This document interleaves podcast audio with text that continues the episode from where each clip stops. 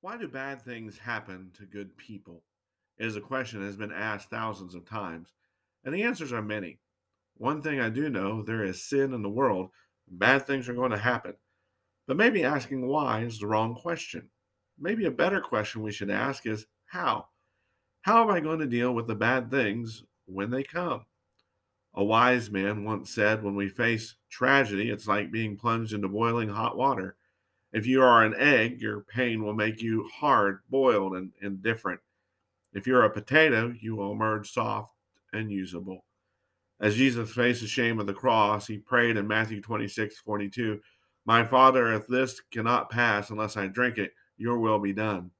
As Jesus was preparing to go through the brutality of the crucifixion, he prayed, The Lord's will be done. No matter what we face today, may we have the attitude that the Lord's will be done in our life. May we be like the potato in hot water and not the egg. This has been Mark T. Tonkery with a minute message. Thank you for listening.